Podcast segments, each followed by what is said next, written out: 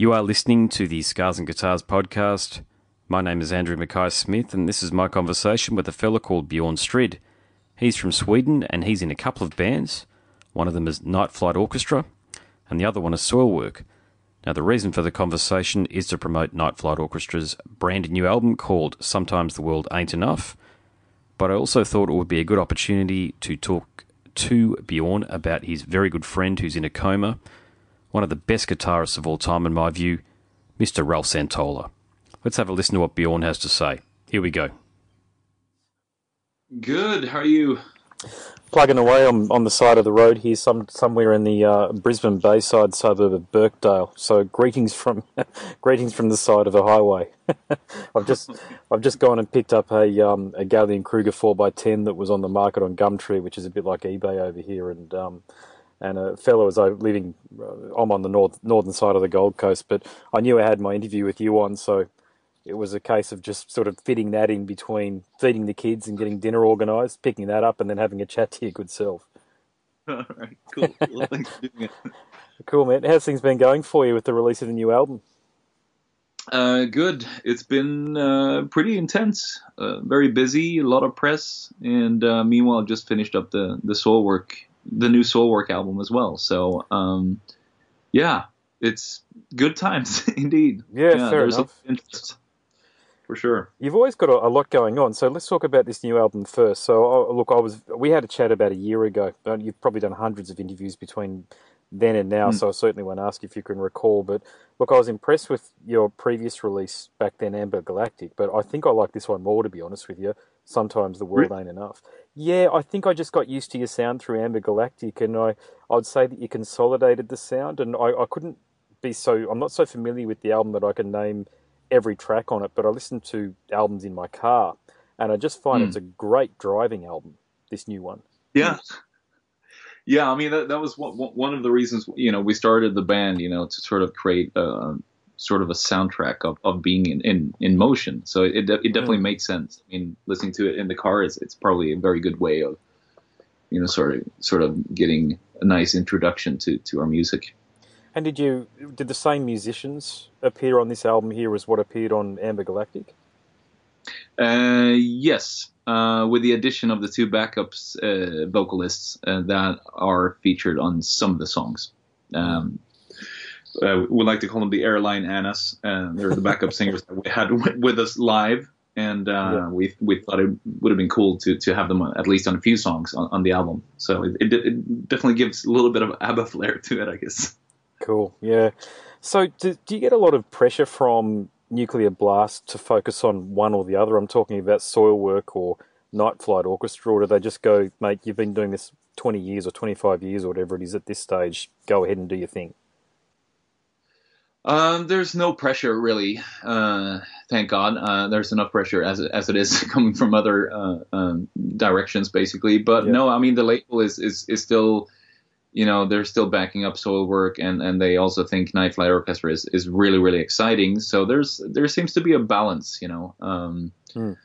And and for us, we have the same booking agent as well for Soilwork and Night Flight Orchestra. Otherwise, it probably would have turned into a disaster. Um, Yeah. So that definitely helps, you know. But um, I think it's, it's a great vibe coming from from the label.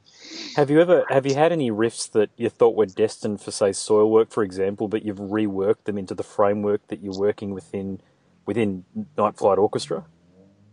Uh, no, I can't say that I've happened. Maybe a melody here and there, but it's no. I mean, it's u- usually very separated. I, it, it's like an easy switch, and I always know like what's destined for Soilwork or Night Flight Orchestra, you know. And and I think Soilwork is is very much a band where we sort of decide, you know, should we should we you know approach the songwriting for a new album, you know, that we sort of make a decision there. And and with Mm. Night Flight, it's more of a constant thing. We just keep writing songs, and we never really leave the studio.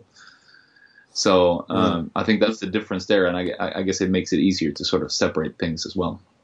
Okay, now when we last spoke to, I asked you if you thought you might be coming down to Australia. So I guess I'll ask the same question again because I know it's, I know it's difficult to, to come down, mate. But do you guys think that you'll be down anytime soon?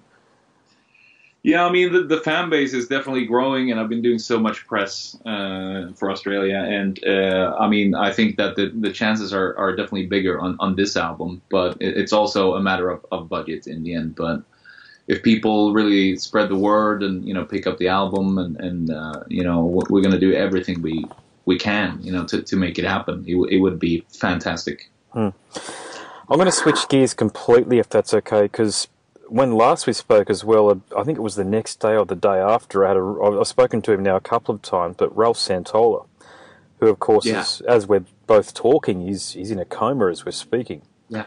Um, I know you're good mates with him because I had a really good conversation about you with him. He was talking. I don't know who would know this unless you have a conversation with the fella, an intimate conversation. But he shared with me that he actually moved to Sweden, and I don't want to misquote him, but I think he said he actually lived with you, or he moved over there and he's good mates with you and got to hang out with you a fair bit. So Yeah. if it's okay with you, mate, um, I got a lot of listen. A lot of people who listen to my podcast come from North America. So what I'd like to do for somebody who is so familiar with Ralph, because I look, I don't want to beat around the bush here. I mean, his situation is extremely dire, as I understand it. I only am reading on the internet what his mother's shared, but do you know what's what's going on with him and how he arrived at this point? I'm not asking for any gossip or anything like that, but there are a lot of people out there that are massive fans of his work, and I think we just um, just like to hear your thoughts on on on him as a man, as a guitarist, on maybe how he arrived at the point that he's at right now. Yeah, I mean, of course, I'm I'm, I'm devastated uh, about the news, and, and, and just like two days before that, you know, he posted this thing. Um, uh, I can't remember exactly what it was, but we what we always talked about like starting somewhat of a like an art pop band together, you know. And I, I really admire him as a musician and, and as a human being, and and he. Um, he always gives me so much credit as, as as a singer. You know, he always makes posts and and and you know, it's it's very inspiring. You know, coming from him, he's a an amazing musician, and um, uh, I don't think I've gotten more encouragement from from any other musician than Ralph Santolla, which is a beautiful thing. So, and I am I am obviously devastated about about this, and I I guess I'm still sort of coping with it like or sort of like I don't know Processing it. feels- Yeah, yeah, it's, it's it hasn't really set in yet. It's like it's crazy. It's, he was just there, you know. We talked, and now he's in a coma. It's just I I I don't know. Maybe I'm just refusing to believe that it's true and that he is, is just going to wake up and have a laugh again, you know, because he's he's one of the funniest people on this planet. Uh, I've had so many laughs with him, and uh, and he, he lived at my house for for um, for a while there, and he, you know he was going through a pretty rough time, and he's he, he's lived a very interesting life, you know, and Hmm. um, uh, and some rocky roads, but he's a beautiful human being with a heart of gold, um, for sure, and an amazing musician. So I, I just really. Oh, hope we'll get out of this nightmare, you know, soon. Uh, and I'm, I'm obviously very distracted by the night flight uh, press going on right now. And then, Hmm. you know, when I stop for a minute, and it's like, oh, you know, that wasn't a nightmare. It's it's actually happening, you know. So, yeah, it's not looking too good, you know. That's the thing. But yeah. we got to keep our hopes up. No, Really in- do. Indeed, yeah. He actually, look, the podcast episode of my conversation with Ralph is out there for anybody to listen to. But um, I remember when he was talking about you because he, he proclaimed himself to be very right leaning or a Republican in the in the US or the American speak, and you're very liberal. And he said Yeah. he was talking about your friendship, how you're basically the odd couple, or words to the effect that you're the odd couple, but you still have a great friendship regardless. And that's what he really appreciated about you, and, and he loved living in Sweden as well. Yeah, yeah. I think Sweden misses him too. You know, it Yeah. was. Uh, um, yeah, it's it's it's one of those those those guys that you wish you lived around the corner. You know, from it's like you you would you would love to to hang out with him every day because he, he's um you know he has very different opinions than me. You know, political views and everything, but it's. Hmm. You know, it's always interesting to have. He's he's a very intelligent man. You know, I loved having discussions with him. You know, and they were always very civilized and and but at the same time very sort of, I don't know, personal and sort of heartfelt, whatever you know topic we're touching on. So Yeah. How did you guys? How did the friendship start between the two of you? That is a very good question, actually. uh, I'm trying to remember, uh, but I mean, it, it, I think it. I think it did start with him coming out to one of her shows with Soilwork. Um, and I guess he came up to me, uh, and that must have been, well, at least 10 years ago, maybe like 12, 13, I don't know, 15 mm. it's hard to see. It, it is a little bit blurry, but somehow it, it was just like we just connected sort of instantly, you know. Yeah. Yeah, and do you know? Do you know um, what, what, what? My opening statement, I think I mentioned. Do you know how how he's arrived at this point that he's in a coma? But did, do you know if he had an existing health condition that that led up to this point? Because I'm mates with him on Facebook as well. You know, we've spoken twice, so two one hour long mm. conversations, and we're friends on Facebook. So I don't know each other by any means, but I know following him on Facebook, he was const- he was talking about being bitten by a spider. Now, Yeah. I know that's what he mistook his his his pain for, but was was there was there some sort of an interaction with a spider that led up to this? Is that what's been the precursor to him having it landing in a coma? Do you know? I'm not sure. I, I don't think in this case. I, I remember that was probably like two, three years ago, and and and I, I back then he definitely did have a spider bite, you know. Yeah. Um, but I mean, there's no way it could have happened again. It just ha- sounds very unlikely that it, it would happen again, you know. So I think it's it is something else, you know. It's been. Um, you know, I don't want to go into detail, but I mean, he, he, he, you know, at times he lived a pretty rough life, you know, and, yeah, and uh, yeah, yeah, but uh, I think also the impression that I got in the latest years is that he's been taking care of himself. You know, he's been very, very happy person, and he's been, you know, working out more. He's been going to the gym. He's been, you know, pounding ga- gallons of water every day. That's what he always told me. And it's like, I'm doing good. I'm doing good. It's like, okay. So it's like, you know, it's very inspiring too. You know, it's it is it is a hard life being a musician. You know, it's uh, yeah, yeah. in many ways. You know, and, and How about yourself then? With with you, you're spot on. I mean, I've I've done hundreds of interviews at this point, and I know a lot of the time a musician's life is waiting in airports, being on aeroplanes, and I mean there are a lot of temptations out there on the road, and when you're Yeah. not when you've not got the grind of a day job, a nine to five, where you, for example, you can't drink on a Tuesday night if you don't want to have a hangover for the Wednesday morning when you go to work, that sort of thing.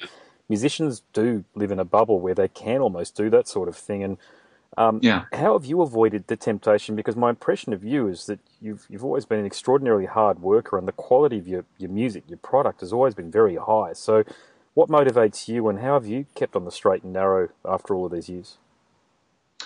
Well, I mean, it's there have been times when when it, when it's hard to not self medicate. You know, um, it's which I have done at times. You know, and and um, especially when there's so much intense touring, you know, involved. And like you said, everything is available, and it's almost like every day is Saturday. But it's I also Yeah. sort of hit a wall in the late 2000s, you know, uh, and you know, I just felt like I can't keep doing doing this, you know, and uh, I never felt that I had any sort of withdrawals, you know, or s- any kind of abstinence, but it was it was sort of hard to sort of sh- shut it off. Like coming home from the road, you know, there's so much happening for like five weeks, and then you come home and it's all silent and there's Yes. nothing going Yep. you know, and it's the hardest part. And it was almost like I had no troubles, you know, just quitting cold turkey. It's like, okay, now it's home, you know, then thank- it's almost like, thank God I don't have to drink anymore. You know, that's what it felt like at the Jeez, time. Yeah. Okay. Yeah.